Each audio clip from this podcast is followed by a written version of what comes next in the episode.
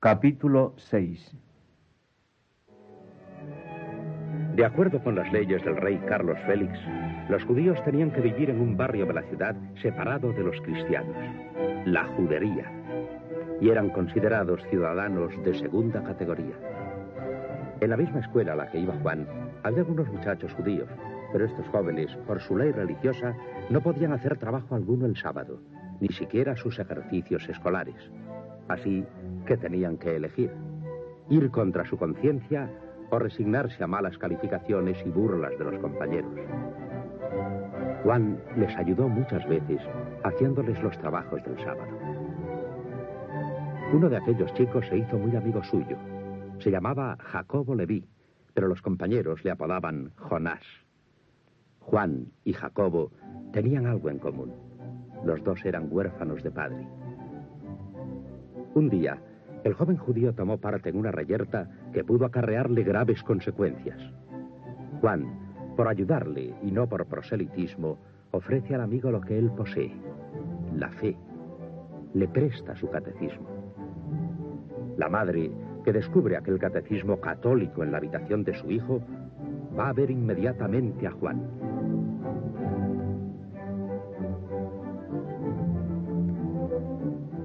Usted no tiene derecho a hacer esto. He perdido a mi marido. Ahora quieren quitarme a mi hijo. Señora, yo solo he querido ayudarlo espiritualmente. Me lo ha pervertido. Ya no es más mi Jacob. Yo. yo no lo veo así. Al contrario. En pocos meses ha aprendido las verdades de la fe. Está contentísimo con ello. Y cada día que pasa mejora en su conducta y en sus conversaciones. Mi hijo es judío y como tal tiene que respetar su religión. Lo alejaremos de aquí. Y si no lo deja tranquilo, tendrá usted que vérselas con el rabino. Está advertido.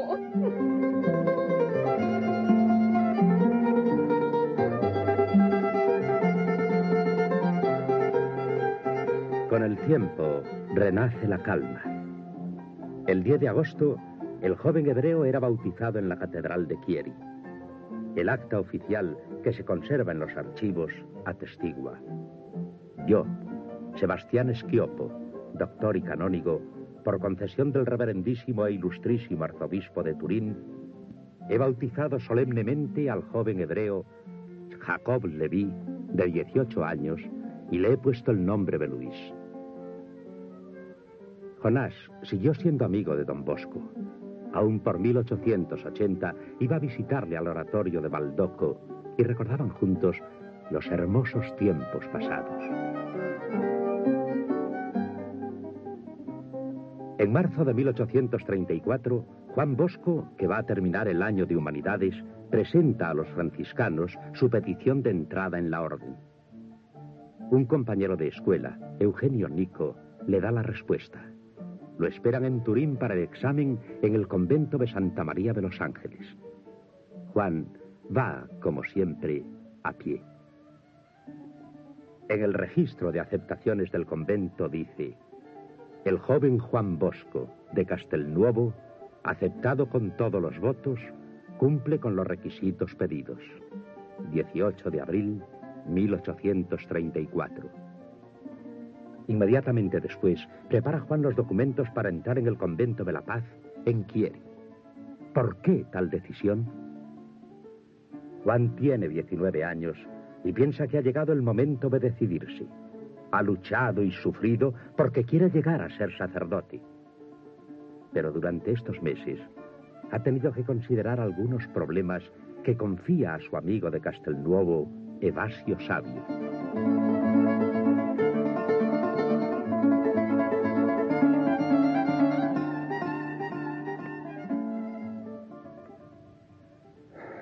Sí, Evasio. Son demasiados problemas. Ante todo, la pobreza. No quiero seguir siendo un peso para mi madre. Pero ese no es tu caso, Juan. Jamás lo será.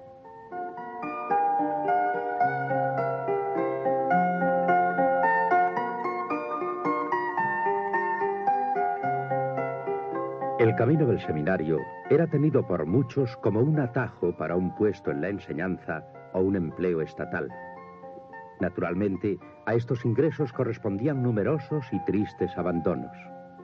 Para curar esta plaga, se intentaba por parte de los obispos contener cada vez más el número de seminaristas externos. A fines de abril, se presenta Juan a su párroco para pedirle los documentos necesarios para entrar en el convento.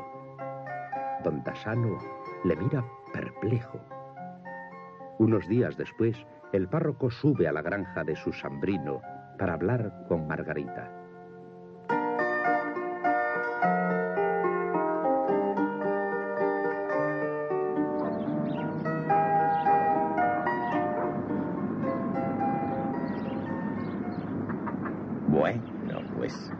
Adiós. Ya sabe usted todo. Ay, qué idea de Juan el hacerse fraile franciscano. Me parece tan mala idea. su hijo vale más para trabajar en una parroquia. Sabe hablar con la gente, atraerse a los muchachos, hacerse querer. ¿Usted cree, padre? Claro que sí. ¿A qué viene encerrarse en un convento? Mm, yo no sé qué decirle. Además, Margarita, eh, quiero hablarle claro. Usted no es rica y, y, ya va teniendo sus años. Sí, ya lo sé, padre, ya lo sé. Un hijo párroco, cuando usted ya no pueda trabajar, podrá echarle una mano pero un hijo fraile es como, como perderlo. Tiene que apartarle de su idea. Margarita, lo digo por su bien. Claro, claro, visto así. Hablaré con él. Enseguida.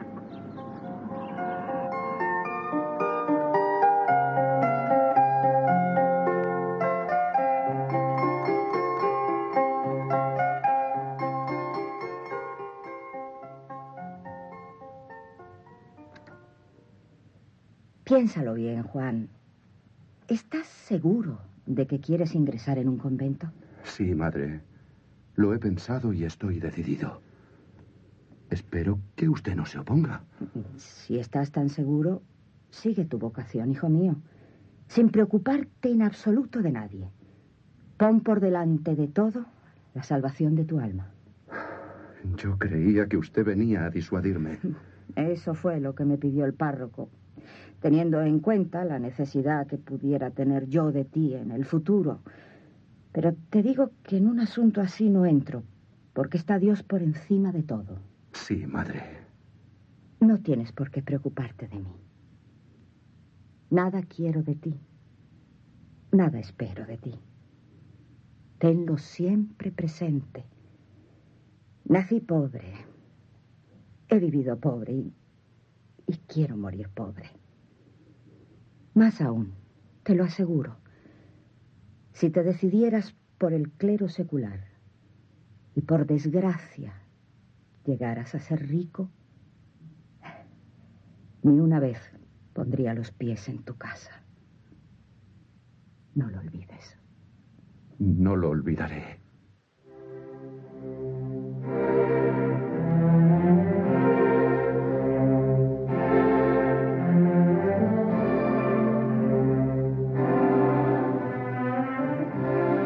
Aquellas palabras, dichas por su madre con tanta firmeza, si por desgracia llegaras a ser rico, ni una vez pondría los pies en tu casa, confirmaron una vez más el camino que Juan Bosco quería seguir. Entraría en un convento. La anciana campesina, con su chal negro, tenía un tono en la voz y una energía en sus ojos que don Bosco nunca olvidaría aquellas palabras. Estaba ya Juan preparándose para el ingreso cuando le ocurrió un caso imprevisto.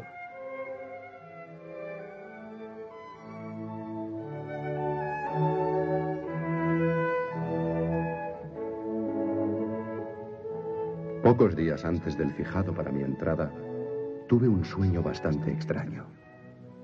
Me pareció ver una multitud de religiosos con los hábitos rotos corriendo en sentido contrario los unos de los otros.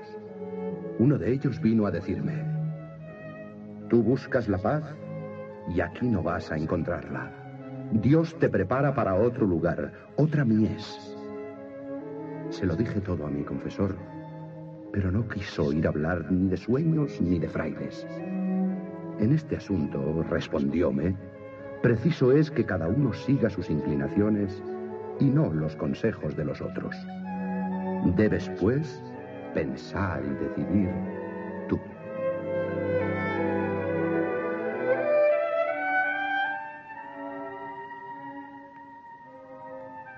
Indeciso, Juan continuó en la escuela y esperó un tiempo. Pero no podía demorar su decisión para siempre. Un día, se confió a su amigo Luis Comollo.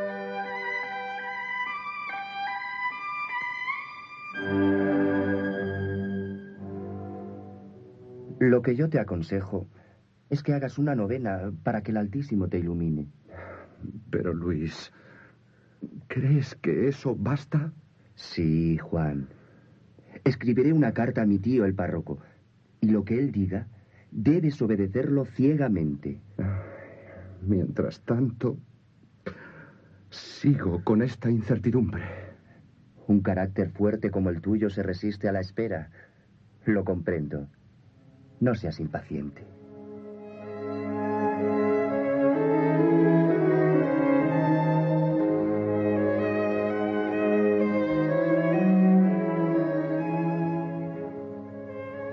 El último día de la novena, en compañía de mi inolvidable amigo Luis, confesé y comulgué. Oí después una misa y ayudé otra en el altar de Nuestra Señora de las Gracias. De vuelta a casa, encontramos una carta de don Comolo, el tío de Luis.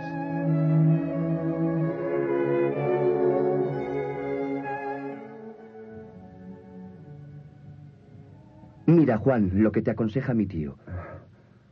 Considerando atentamente todo lo expuesto, aconsejaría a tu compañero no entrar en un convento. Vista la sotana y no tema perder la vocación. Con el recogimiento y las prácticas de piedad, superará todos los obstáculos. Vestir la sotana quiere decir entrar en el seminario. Pero, ¿y el dinero para hacerlo? Dios proveerá, Juan.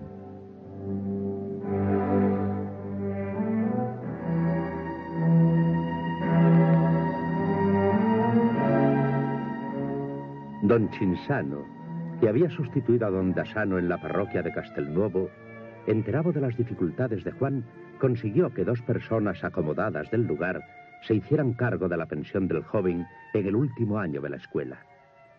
Pero Juan no estaba del todo satisfecho y lo habló con su amigo Evasio Sabio.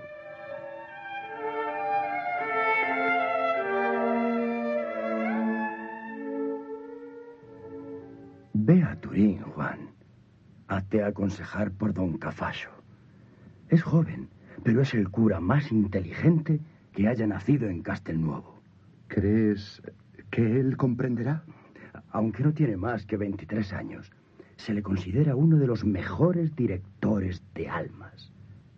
Al colegio eclesiástico donde vive, van en busca de consejo muchas personas inquietas o preocupadas.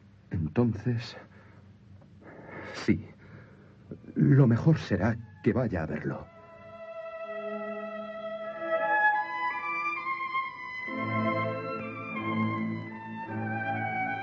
Juan fue a Turín a ver a don Cafaso. Este, mientras completaba los estudios de especialización teológica, atendía a los enfermos y a los presos. Enterado de los problemas de Juan, le dijo, acabe su año de retórica y luego entre en el seminario. La divina providencia le hará conocer lo que quiere de usted. Tampoco se preocupe del dinero. Alguien proveerá. Este encuentro equilibró la vida de Juan. Su temperamento volcánico encontró en don Cafaso el amigo tranquilo y discreto, el consejero prudente, el silencioso bienhechor.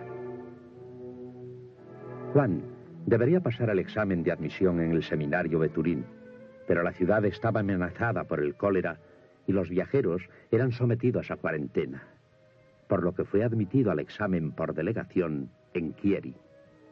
Y salió bien.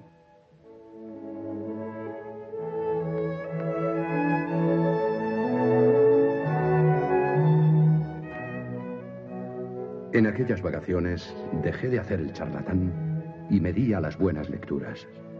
Seguí ocupándome de los niños, entreteniéndolos con historias agradables, juegos y cantos religiosos. Muchos eran ya mayorcitos, pero muy ignorantes en las verdades de la fe. Así que les enseñaba el catecismo y las oraciones de cada día. Aquello era una especie de oratorio al que acudían unos 50 muchachos que me obedecían y me querían como un padre.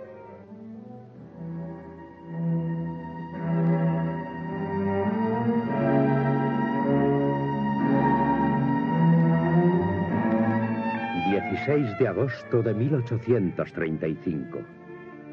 Juan Bosco cumple 20 años. Es hombre tenaz, inteligente, maduro y con un sólido carácter van a comenzar los años decisivos de su vocación sacerdotal. La imposición de la sotana es un paso importante y en aquellos tiempos más aún. El joven se despoja de la ropa corriente y viste una sotana negra, traje talar, que va de los hombros a los talones. Hay, además, otros accesorios que completan el uniforme de un clérigo el alzacuello blanco, el bonete negro con su borla, el sombrero de teja. El color único, de rigor, es el negro. La gente de su pueblo le regaló a Juan la sotana, el sombrero, los zapatos, hasta los calcetines negros. El domingo 25 de octubre, la iglesia de Castelnuovo se ve rebosante de fieles, se han juntado los de Ibequi, de Murialdo y de los demás caseríos de los alrededores. Antes de la misa mayor, el párroco impondrá la sotana a Juan Bosco, el simpático joven a quien todos conocen. Juan se acerca al altar, llevando al brazo la negra sotana. Las palabras de la ceremonia son solemnes.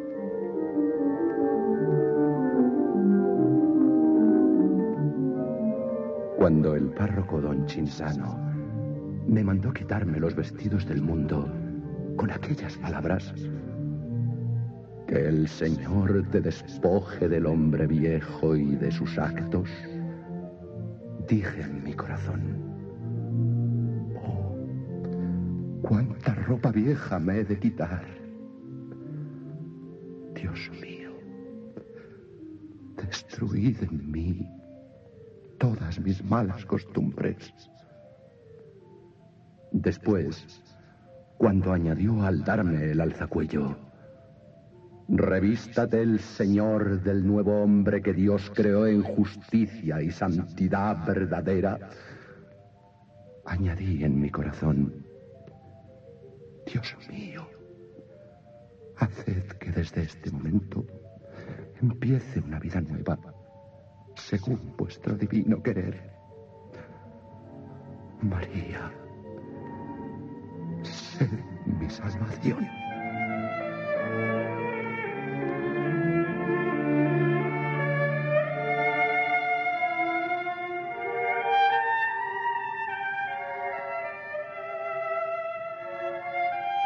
Después de la misa, el párroco le invitó a la fiesta mayor que se celebraba en la aldea de Bardella. A Juan no le hizo feliz aquella fiesta de mucho comer, beber, reír y divertirse, cuando él, en la mañana de ese día, había vestido el hábito de santidad para entregarse al Señor. Durante los cuatro días que le faltaban para entrar en el seminario, Juan se concentró en el silencio y en la reflexión y escribió siete propósitos que señalaban todo un nuevo estilo de vida.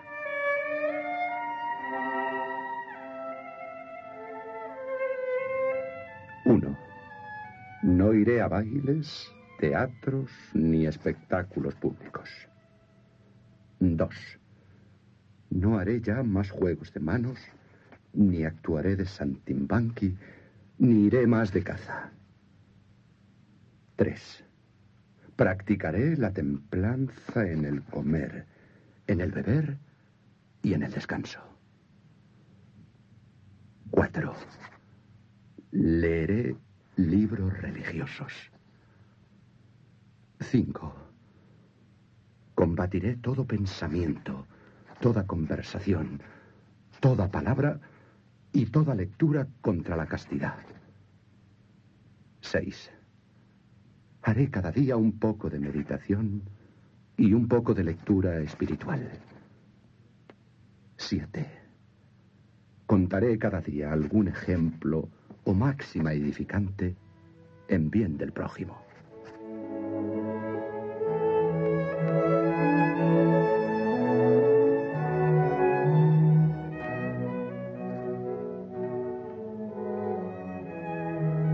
Fui ante una imagen de la Santísima Virgen y le prometí formalmente guardar estos propósitos a una costa de cualquier sacrificio. La tarde antes del día en que debía entrar en el seminario, estaba yo en su sambrino colocando en un baulillo la ropa que mi madre me había preparado. Ella no me perdía de vista, como si tuviera algo que decirme. De pronto, me llamó aparte.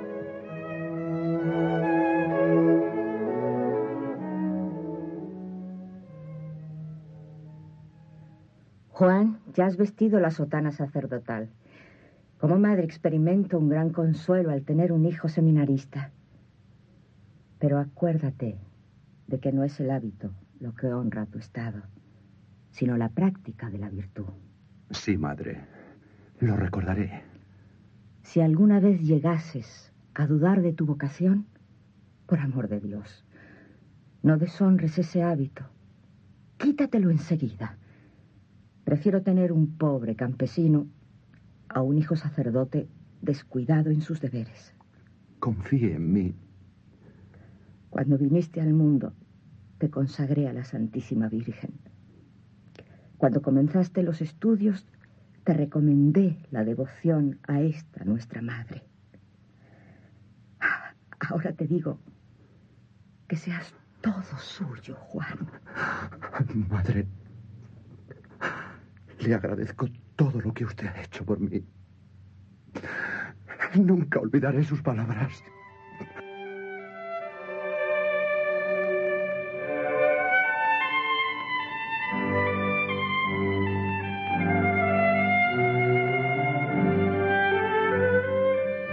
Por la mañana temprano, Juan fue a Chieri y por la tarde del mismo día entró en el seminario. Era el 30 de octubre de 1835. El seminario de Chieri se había inaugurado en 1829. El arzobispo de Turín, Columbano Chiaverotti, quiso para los futuros sacerdotes un ambiente recogido y casi de claustro, apartado del ruidoso mundo de Turín. Juan Bosco entraba en él como interno, dispuesto, por tanto, a vivir en toda su austeridad. Al llegar, desde lo alto de una blanca pared, un reloj de sol le dio el primer saludo. Bajo el cuadrante de las horas estaba escrito en latín, para el que sufre, tardan en pasar las horas, pero corren veloces para el que tiene el corazón alegre. Era un buen consejo para un joven que iba a pasar seis años detrás de aquellos muros. La monotonía del horario se rompía el jueves. Aquel día por la tarde se reunía Juan Bosco con sus antiguos amigos de la Sociedad de la Alegría, con los que había cruzado el bachillerato, y pasaban ratos alegres contándose novedades. En aquellos tiempos, los exámenes eran tres al año trimestrales, semestrales y finales. Los semestrales ofrecían un premio de 60 liras para el seminarista de cada curso que alcanzara la mejor puntuación en conducta y aplicación. Juan consiguió el premio cada año. Así se aseguraba la mitad de su pensión. Y además, hacía de todo.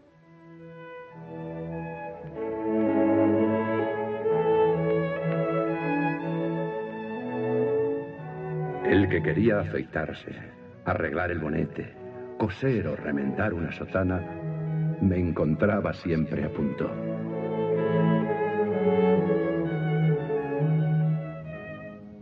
Y ya tenemos con nosotros el verano, Juan. Sí, y con el calor llegan los problemas como cada año. Ay, el terror se ha apoderado de Turín. Dicen que el cólera es peor que nunca. El cólera es siempre terrible. Han anticipado la salida de los internos del Colegio del Carmen. Irán al castillo de Montualdo. Yo también he sido enviado. ¿Tú? Sí. Estaban buscando un prefecto de dormitorio seguro que a la vez pudiera repasar el programa de griego. Y don Cafaso me envía a mí. Vaya suerte. Es un lugar de vacaciones imponente. Y como dice don Cafaso, podré ganar unas liras.